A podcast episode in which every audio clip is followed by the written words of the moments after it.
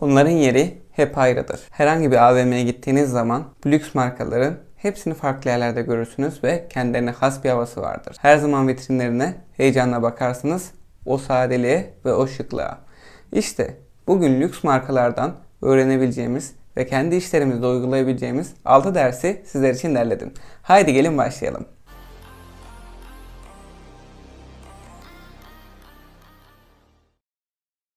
Birinci maddemiz. Lüks markalar premium fiyatlara sahiplerdir. Yani fiyatlar oldukça yüksektir.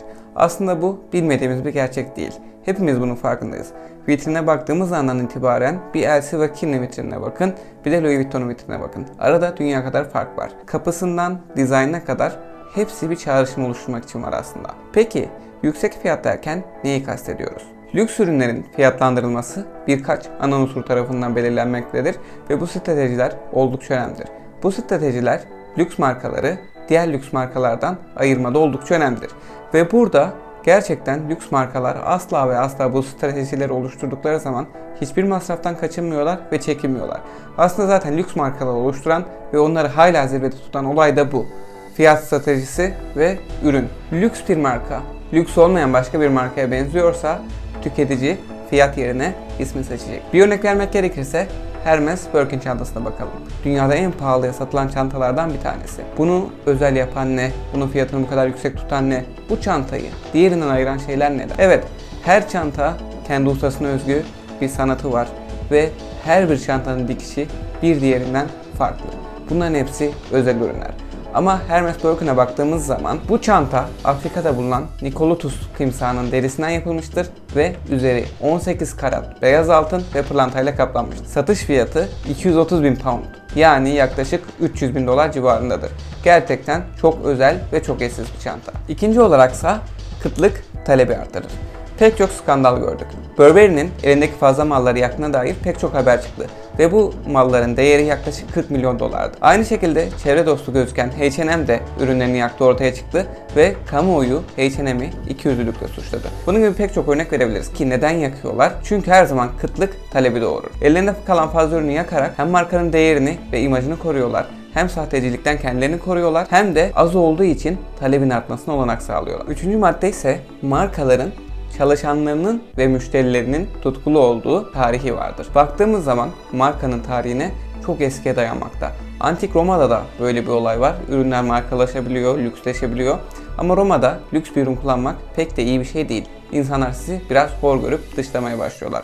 Bunun tarihi de çok eskilere dayanabiliyor ama bugün tarihten bahsetmeyeceğiz. Her lüks marka bir hikaye anlatır. Giorgio Armani vitrin tasarımcısı olarak başladı. Mario Prada ve kardeşi bir deri mağazasında hayvansal ürünleri satıyordu. Rolex'un kurucusu Hans Wistopf'un hayali ise insanların bileklerinde bir saat olmasıydı. Bunun gibi pek çok hikaye markaların tarihinde bulunmaktadır ve bugünün lüks markalarına baktığımız zaman gerçekten tarihleri oldukça uzun ve kapsamlıdır. İşte bu tarihte çalışanları ve özellikle de müşterileri kendilerine çekmek için oldukça büyük bir cazibe yaratmaktadır. Dördüncü maddemizde ise lüks markalar her zaman deneyimsel mağazacılık yapıyor. İnsanlar ben neye sahibimden ziyade ben kimim için böyle büyük mağazalardan alışveriş yapıyor? Çünkü aslında bu büyük bir prestij sebebi. Ama mağazanın içine girdiğinizde oldukça enteresan şeyler var.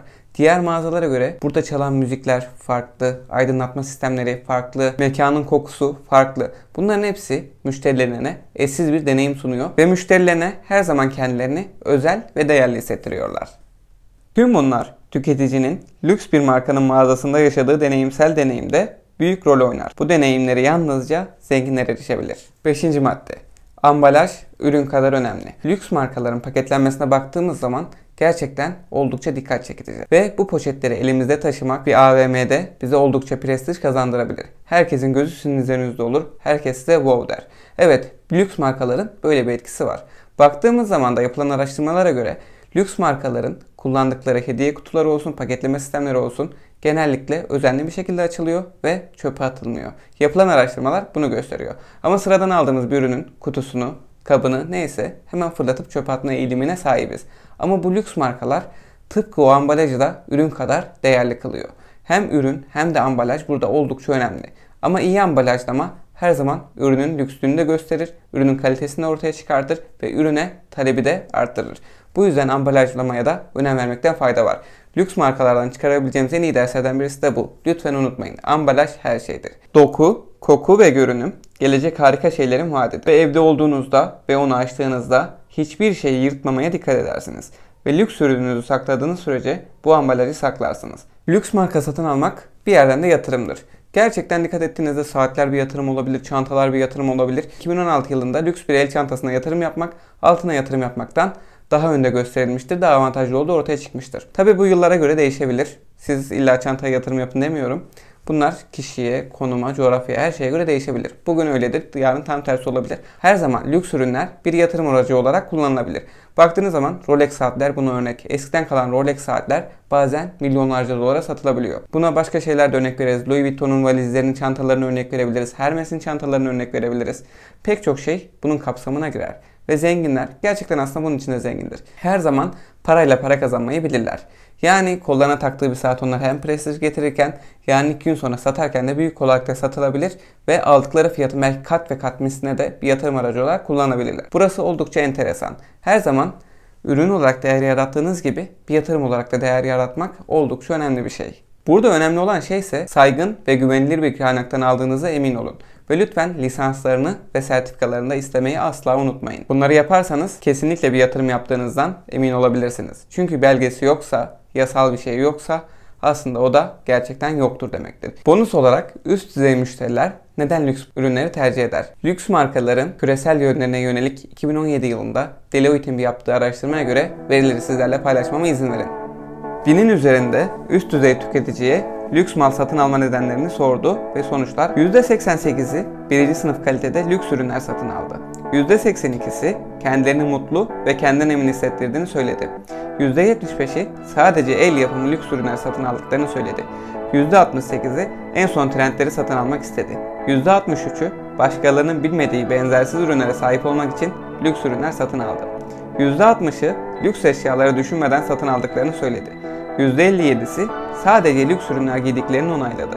%56'sı gösteriş yapmak için lüks ürünler satın aldı. Bu bilgilerle donanmış parakendiciler lüks markalardan kolaylıkla bir ya da iki ders alıp kendilerine uygulayabilirler ve gerçekten farkın farkına varabilirler.